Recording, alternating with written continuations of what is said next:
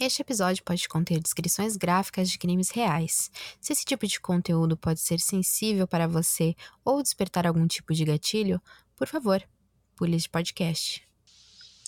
Bem-vindos, passageiros, a mais um episódio. A estação de desembarque a seguir é a estação do crime. Estejam preparados, olhem por cima do ombro antes de descer, porque este destino só é seguro para aqueles que gostam de ouvir histórias de crimes reais.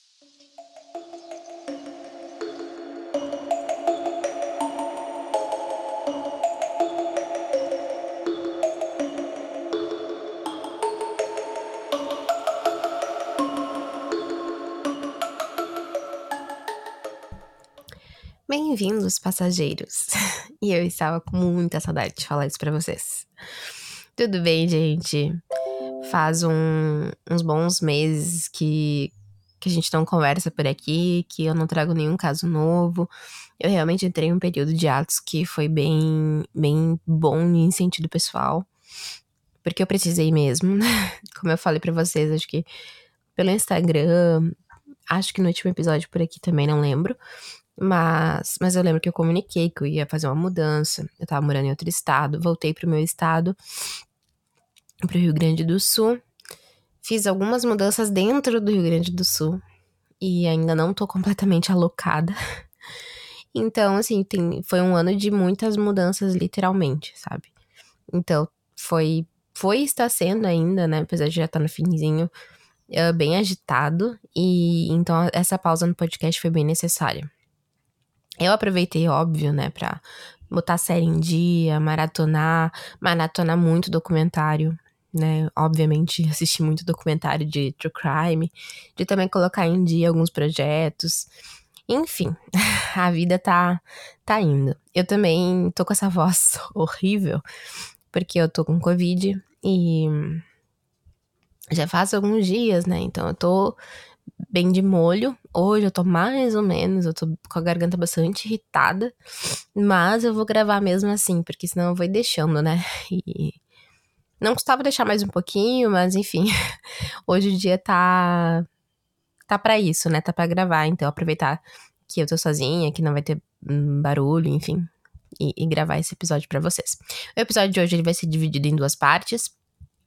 Já vou adiantando, é um episódio que foi pedido por um ouvinte, o Douglas Flores. E então eu tô trazendo esse pedido, né? Uh, voltando, né? Como sempre dizia para vocês nos episódios anteriores, se vocês quiserem deixar alguma dica de caso ou comentar sobre os episódios, vão lá no arroba Estação Crime no Instagram se você deixou de nos seguir, achando que eu tinha ido e não voltado mais, volta a seguir que a gente tá aqui ainda. Se um dia o podcast deixar de existir, eu vou comunicar vocês direitinho antes, tá? Não vai ser assim, não vou só desaparecer e, e era isso. Um, mas não pretendo, né? Com certeza. Tipo, não pretendo. Foi um hiatus necessário longo. E se quiserem mandar e-mail também. E-mail é uh, estaçãodocrime.gmail.com, tá bom? Era isso. O episódio vai ser dividido em parte 1 e 2. Tentei deixar um episódio mais resumido, mas bora lá. Bora começar mais um episódio. Episódio 14. Garota em Chamas, parte 1.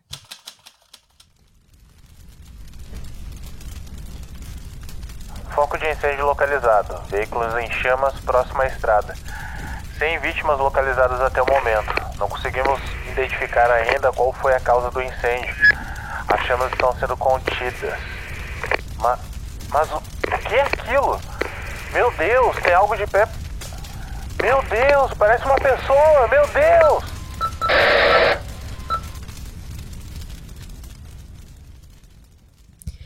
Em 6 de dezembro de 2014, dois homens avistaram um carro pegando fogo próximo a uma estrada rural afastada em Cortland, no Mississippi.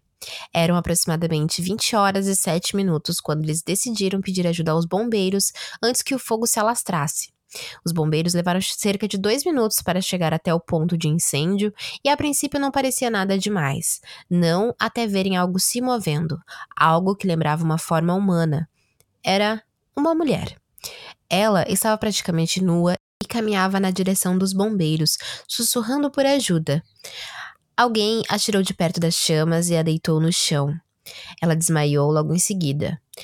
Cool diretor de emergência do condado de Panola, tentou conversar com a vítima. Ela tinha tido todos os seus cabelos queimados, o rosto estava desfigurado pelas chamas, a pele parecendo uma cobertura em couro preto, a boca dela estava muito queimada, provavelmente ela teria respirado diversos gases, o que dificultava qualquer coisa que ela tentasse pronunciar. Mas Daniel insistiu. Tentou saber o nome dela e, num esforço sobre-humano, ela respondeu: Jessica Chambers.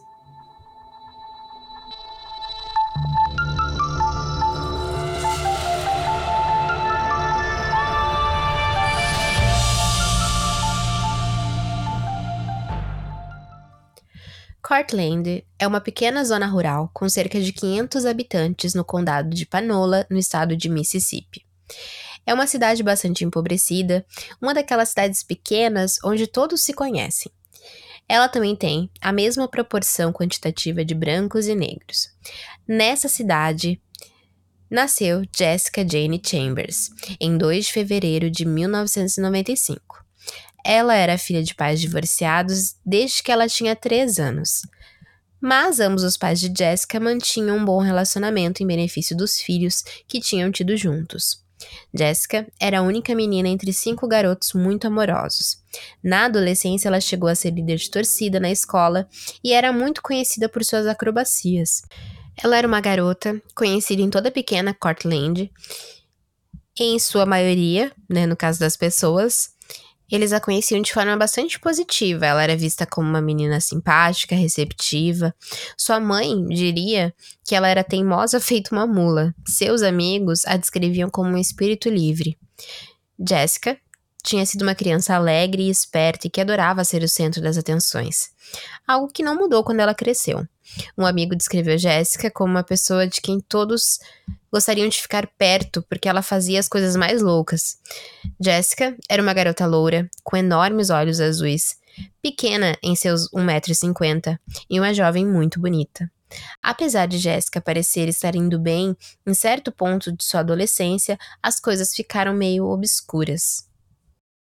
Aos 16 anos, Jessica deixou o grupo de líderes de torcida e não parecia se interessar por nenhuma outra atividade extracurricular.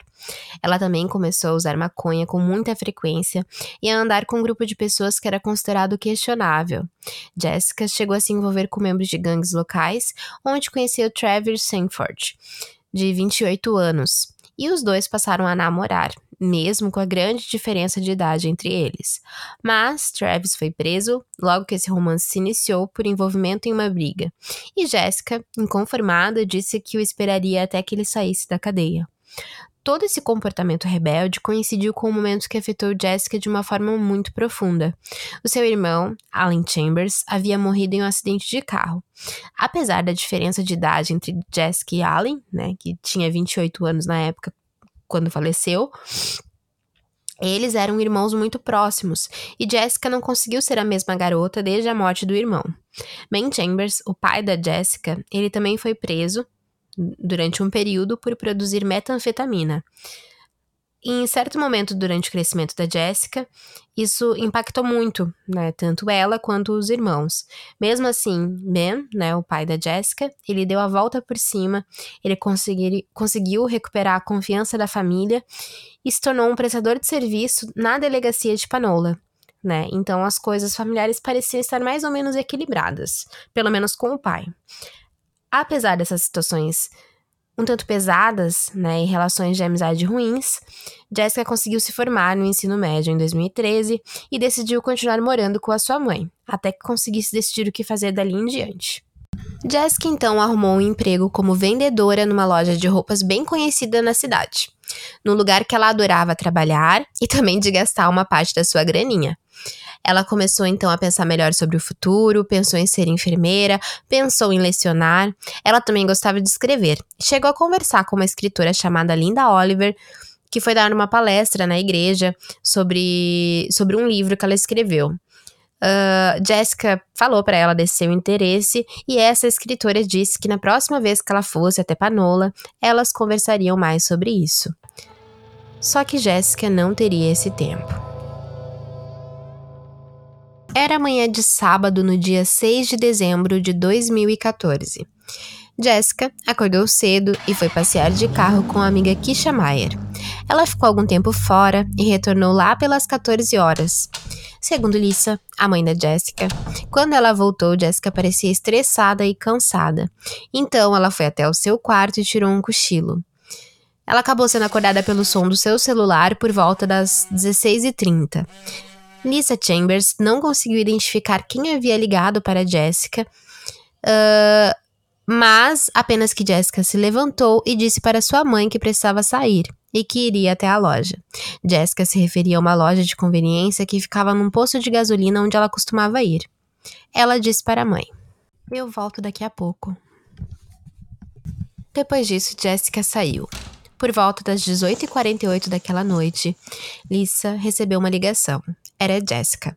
Mas parecia uma ligação meio estranha, já que sempre que Jessica lhe ligava, ela ouvia muito barulho, vozes, música, mas ao invés disso, a ligação parecia silenciosa e Jessica estava estranhamente quieta.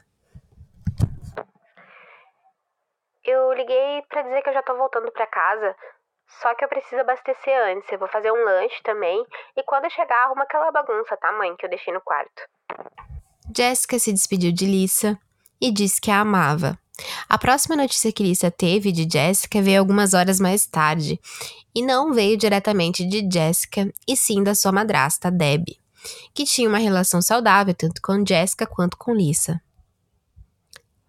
Debbie estacionou desesperada na frente da casa de Lisa e mal percebeu o caminho à sua frente enquanto corria até a porta de Lisa e despejava que haviam ligado para eles do hospital e que haviam encontrado Jessica queimada. Jessica havia sofrido queimaduras por cerca de 93% do seu corpo e ela havia tido queimaduras de segundo e terceiro graus. Ainda na cena do crime, os paramédicos tentaram perguntar a ela quem havia feito aquilo com ela, no que ela balbuciou algo que soava como Eric ou Derek. Daniel, o chefe dos bombeiros que primeiro socorreu Jéssica, ele conhecia ela da cidade, mas quando ela se identificou, ele não pôde reconhecê-la imediatamente. Isso aconteceu com todos os outros que estavam ali e que a conheciam ou que conheciam a filha de Ben Chambers. Eles estudaram brevemente o carro, que estava em chamas, e perceberam que não havia marcas que sugerissem que ela havia perdido o controle do carro ou que aquilo tivesse sido um acidente. Também não haviam mais vítimas, apenas Jessica ali, seminua. Eles jamais cogitaram a hipótese daquela ser uma situação acidental. Por isso, enquanto Jéssica ainda estava consciente, eles tentaram tirar dela quem havia causado tamanho dano. Jessica foi transferida para um hospital em Memphis que tinha uma unidade especializada em queimados. Enquanto isso, a mãe de Jessica, Lisa, Ben, o pai de Jessica, e Deb, sua madrasta, eles foram transtornados para o hospital em busca de notícias da filha. De início, os médicos não disseram nada, mas com a gravidade dos ferimentos de Jessica e como a forma né, que o fogo se espalhou pelo corpo dela muito rapidamente, a situação era obviamente grave. E os médicos, eles deixaram claro que eles tinham feito tudo o que podiam e que só o que podiam fazer agora era aguardar. Gente, eu só vou abrir um adendo agora no meio do episódio, porque eu sei que tem momentos que eu tô falando Jéssica, tem momentos que eu tô falando Jéssica, e provavelmente isso vai se repetir até o final do episódio, porque a gente sabe que tem Jéssica no nosso, a nossa pronúncia, né, no nosso bom brasileiro, nosso bom português, uh, é Jéssica. E eu, inclusive, tenho uma colega de trabalho chamada Jéssica, então acaba sendo muito natural pronunciar dessa forma. Então, tô tentando falar como era a pronúncia original do nome dela, mas não tá saindo. então, provavelmente vou ficar errando o tempo todo, tá? Então, eu vou meter, tentar chamar de, de, de Jéssica mesmo, e, e era isso, ok? Mas provavelmente eu vou ficar errando durante todo, todo o restante do episódio. Era isso, gente. Vamos voltar pro episódio. A família estava bastante confusa sobre como aquilo havia acontecido com Jéssica e quem poderia ter feito aquilo, ao mesmo tempo que os acontecimentos começavam a se espalhar pela cidade. Lisa conta que vendo a situação da sua filha, né, imagina uma mãe, né, para uma mãe ver aquela situação, a filha extremamente queimada, irreconhecível, né, como Jéssica estava, ela estava sem cabelo, com mais de 93% do corpo muito queimado, extremamente queimado. A filha dela não só isso, mas sofrendo, né, com dor entre a vida e a morte. E ela sabendo que mesmo que Jessica sobrevivesse, a vida dela não seria mais a mesma. Então, a, vendo toda aquela situação, vendo o sofrimento da filha, Lisa disse para Jéssica que se ela quisesse ir, estava tudo bem, que ela cuidaria de tudo, né, e que ela poderia deixar de sofrer. Então, no dia 7 de dezembro, algumas horas depois, nas primeiras horas da manhã, Jéssica faleceu.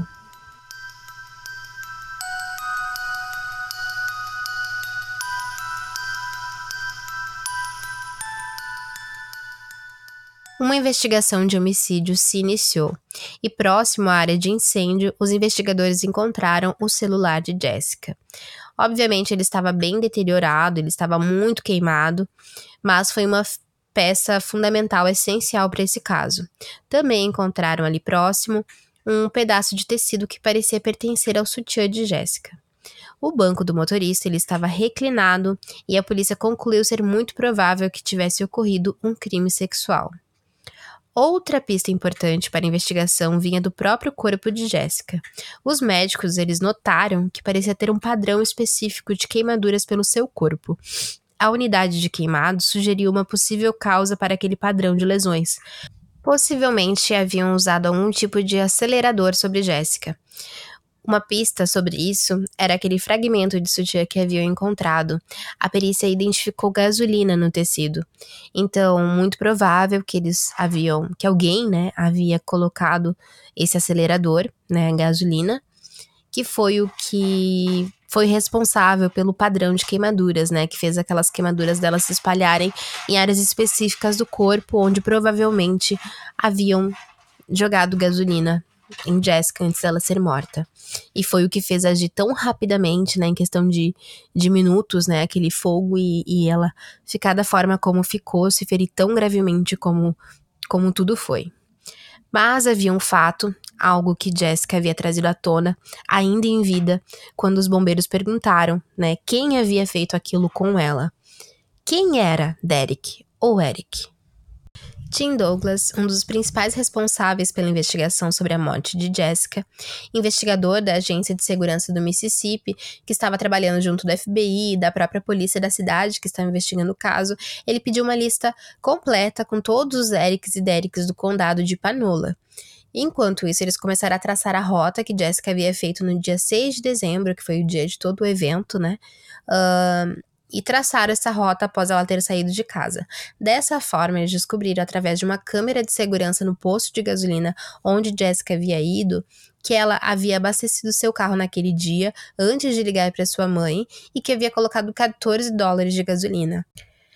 Ela entra na loja, conversa com o caixa, abastece o carro, faz uma ligação e sai. É possível ver pela câmera ela saindo da loja de conveniência e virando para a esquerda, saindo então do alcance de visão das filmagens. Isso aconteceu um pouco depois das 17 horas e 20 minutos.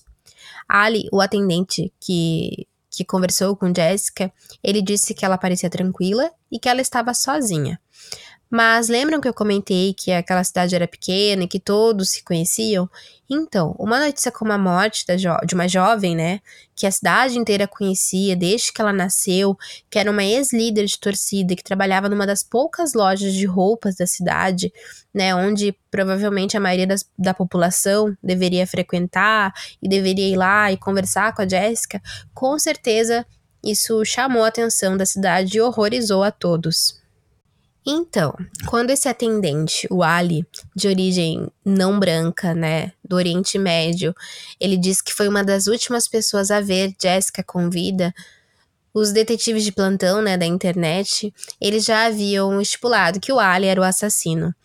Uh, nas redes sociais haviam se criado diversos grupos de detetives da internet para descobrir o que aconteceu com Jessica, e essa coisa de detetives online, ela ainda estava bem no começo naquela época, então, o fato do Ali estar supostamente envolvido foi um boom, né, para tudo. Virou uma bola de neve até para ele mesmo, né, que se viu sob julgamento, sob o olhar daquela cidade pequena onde ele mesmo morava, né? Mesmo que ele tivesse sido descartado como suspeito pelo FBI, né? Que chegou até que uh, ter que fazer um pronunciamento em público para deixar claro que o Ali não era um, um, suspeito, né, em potencial, não era uma pessoa de interesse uh, e não era o responsável pelo assassinato de Jessica. Mesmo assim, eles não deixaram o Ali em paz.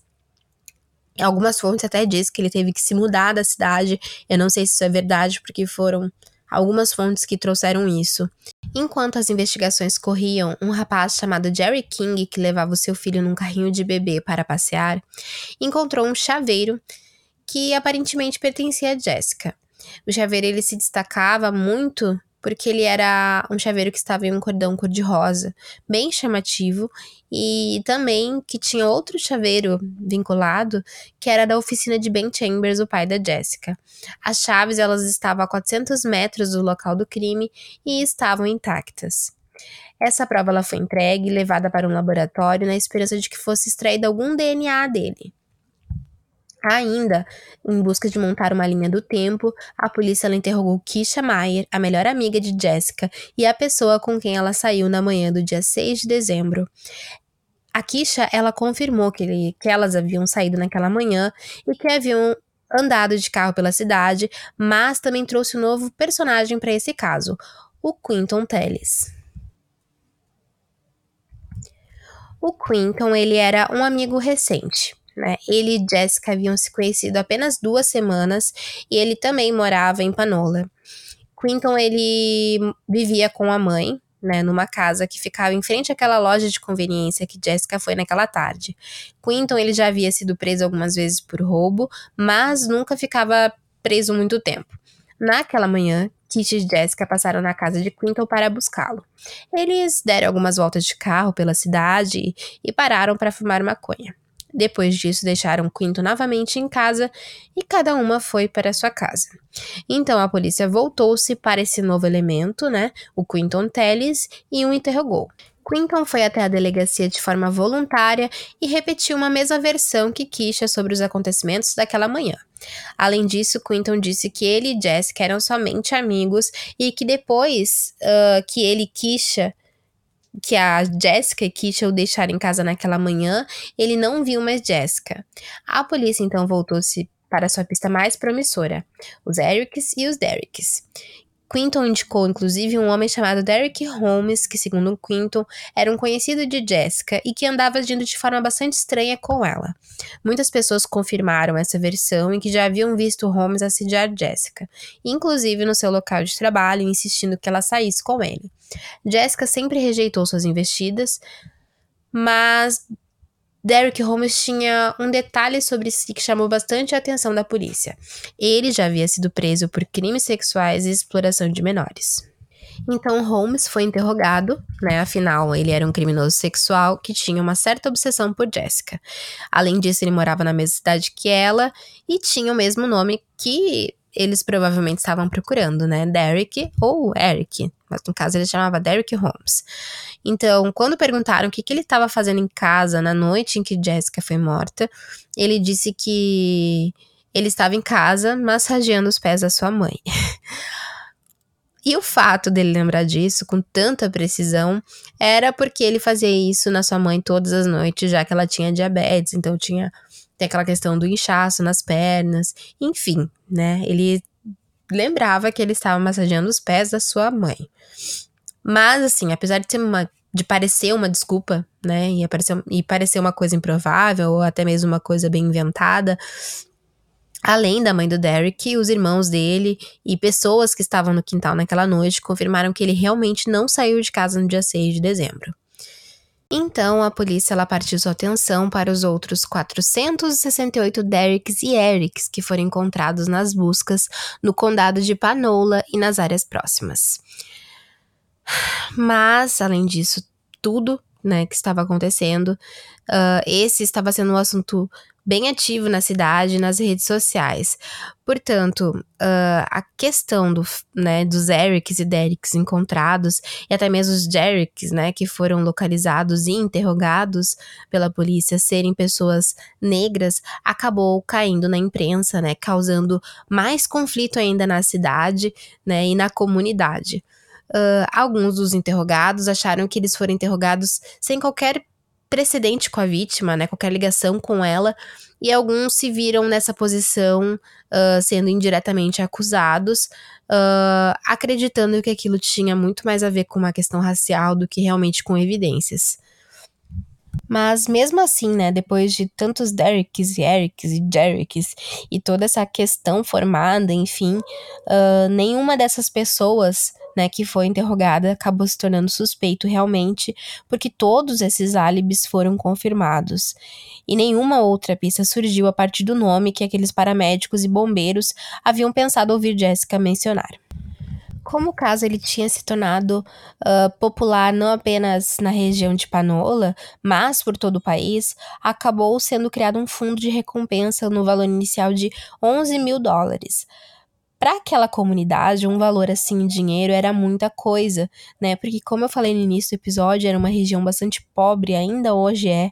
E em casos comuns, né? Normalmente haveriam rumores né, uh, sobre o que aconteceu, alguns boatos, e provavelmente alguém viria falar alguma coisa que de fato uh, serviria, né, como uma prova, enfim.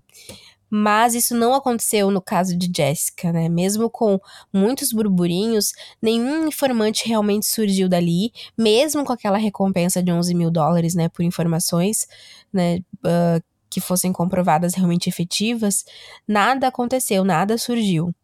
Isso poderia indicar algumas coisas. Uma era que o suspeito ele não estava mais na região, e a outra era que o culpado ele não contou para ninguém o que ele havia feito. A polícia parecia de mãos atadas, sem pistas promissoras, sem suspeitos aparentes, até que por meio daquele celular extremamente danificado, né, que a polícia encontrou, que era o celular de Jessica, eles conseguiram extrair informações bem importantes para o caso.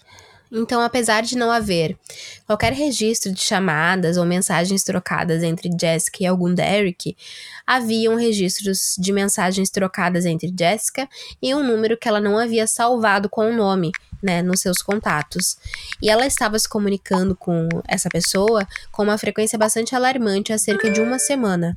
E a partir de certo ponto, as mensagens trocadas com essa pessoa, elas passaram a ter um forte teor sexual.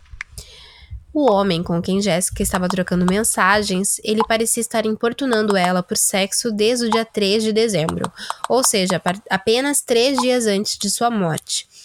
Era bastante perceptível nas mensagens que toda vez que ele começava a puxar esse tipo de assunto, Jessica ela demonstrava certa, certo desconforto, ela parecia bastante incomodada né, com, com as conversas. Uh, esse era o mesmo número para quem Jéssica ligou às 17 horas e 59 minutos na noite do crime, enquanto ela estava na loja de conveniência. Rastreando esse celular, a polícia descobriu que esse número pertencia ao Quinton Tellis.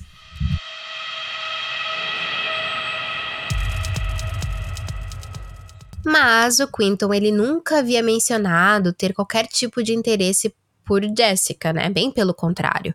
Não sei se vocês lembram, eu comentei que ele tinha enfatizado que ele e Jessica eram apenas amigos.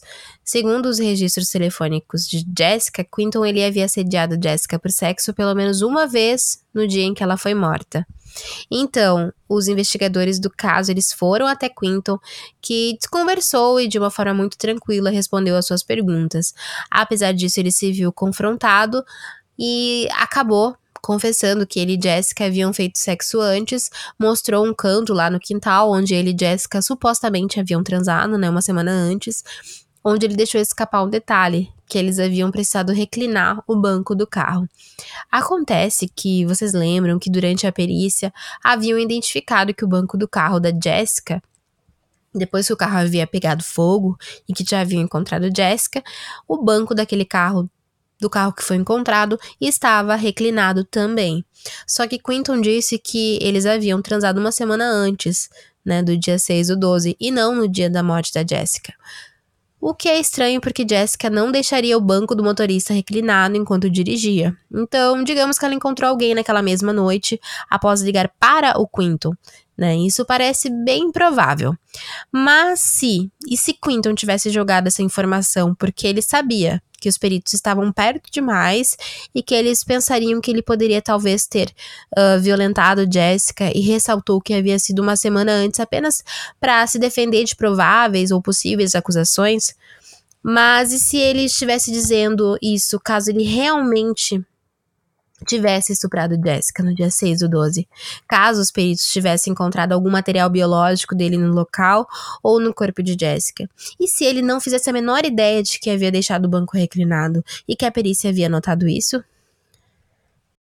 Bom, os policiais eles perguntaram para Quinton sobre como ele fazia para se locomover e ele mostrou, né, de boa vontade, um pequeno galpão onde ele guardava uma moto e um galão de gasolina. Eles sabiam que haviam usado gasolina como acelerador para queimar Jessica viva. Mas, apesar de tantos apontamentos, Quinton reforçou que só havia visto Jessica na manhã de sua morte, junto com a amiga Kisha. Ao ser perguntado sobre onde ele estava quando Jessica foi morta, Quinton disse que ele estava em Batesville, né, que ficava a 10 minutos dali. Ele contou que ele foi lá comprar um cartão pré-pago que ele queria dar para sua namorada, e depois disso ele voltou para Cortland lá pelas 20 horas da noite.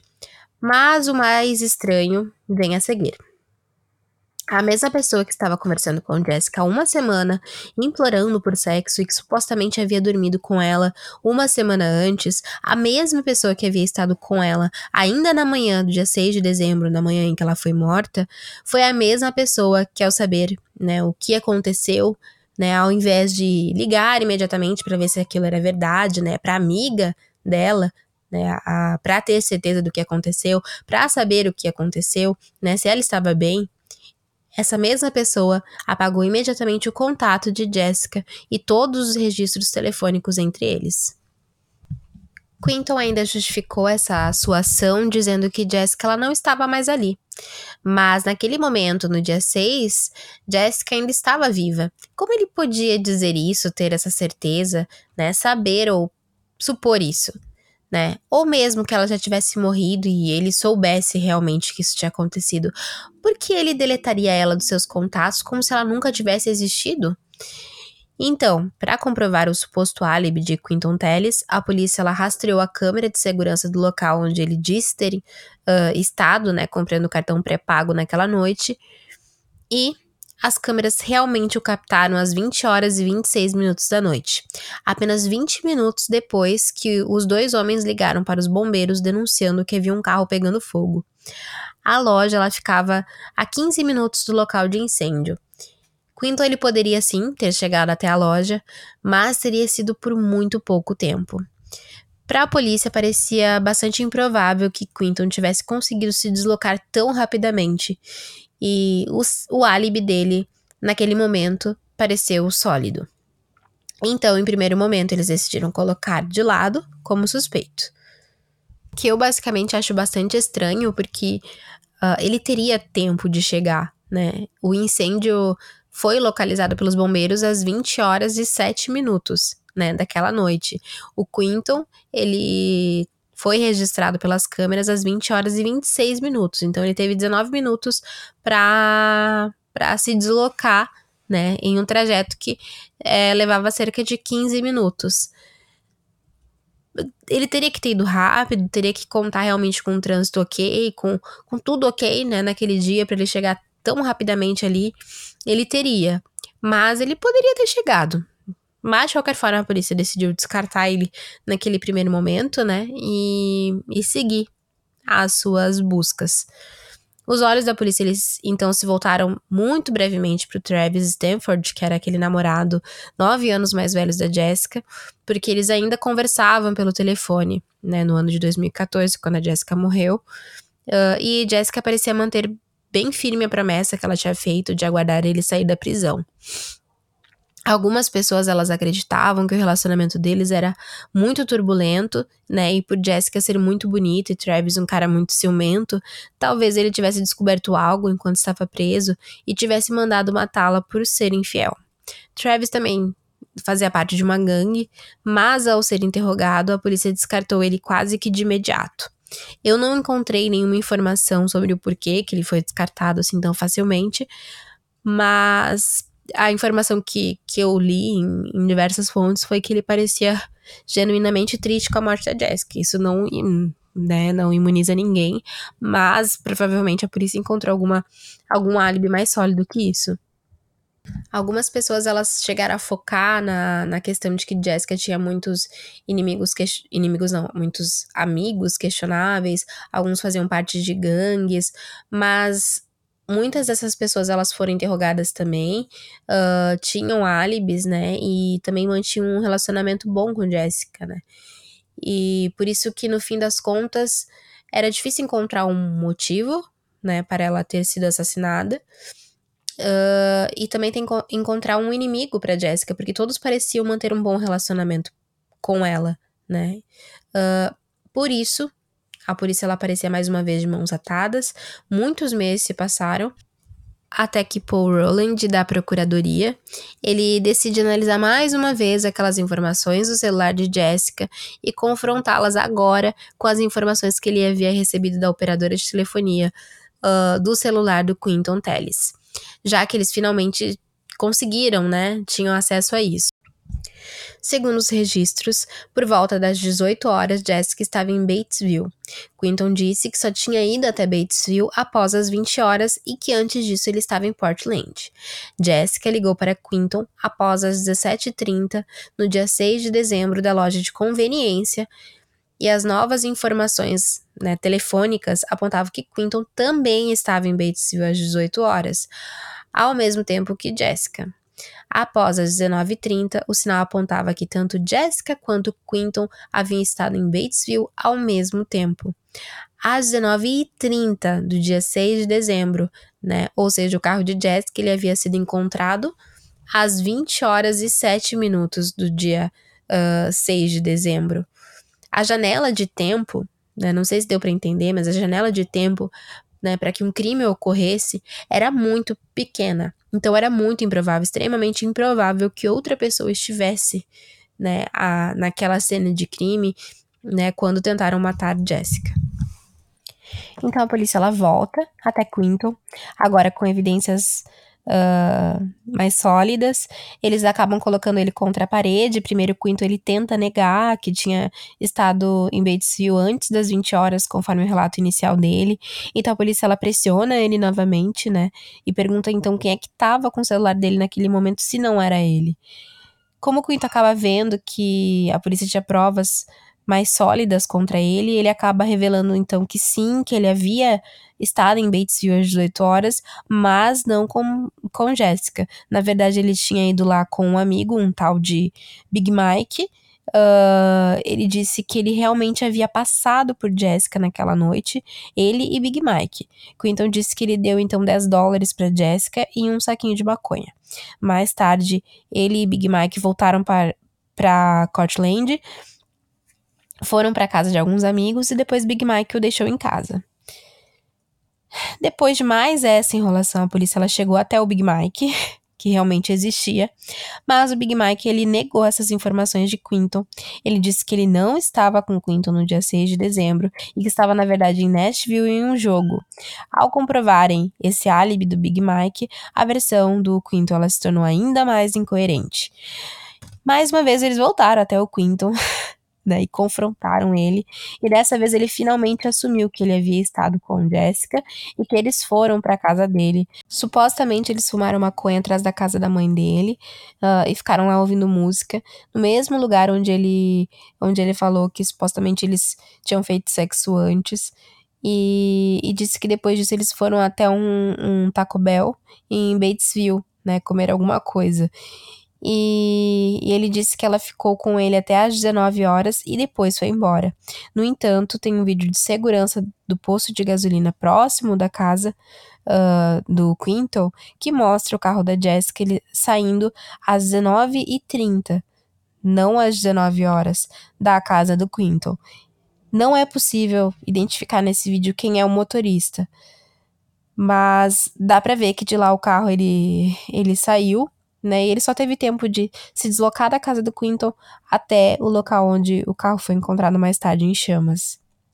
Havia uma pausa de 30 minutos entre Jessica ter deixado a casa de Teles e ser encontrada literalmente em chamas, e era extremamente improvável que outra pessoa estivesse envolvida nisso. Uma hora depois, Quinton ele havia excluído todos os registros de comunicação com Jessica. As mensagens haviam sido apagadas, uh, por ele. E essas mensagens que foram apagadas, elas mostravam que na semana anterior ao assassinato, ele havia pedido repetidamente para fazer sexo com Jessica. As mensagens mostravam também que ela havia dito não a fazer sexo com ele por quatro vezes no dia da sua morte. Em fevereiro de 2016, 14 meses após a morte de Jessica Chambers, Quinton Tellis foi indiciado por homicídio culposo sobre o assassinato de Jessica. Mas vocês acham que essa história acabou por aí?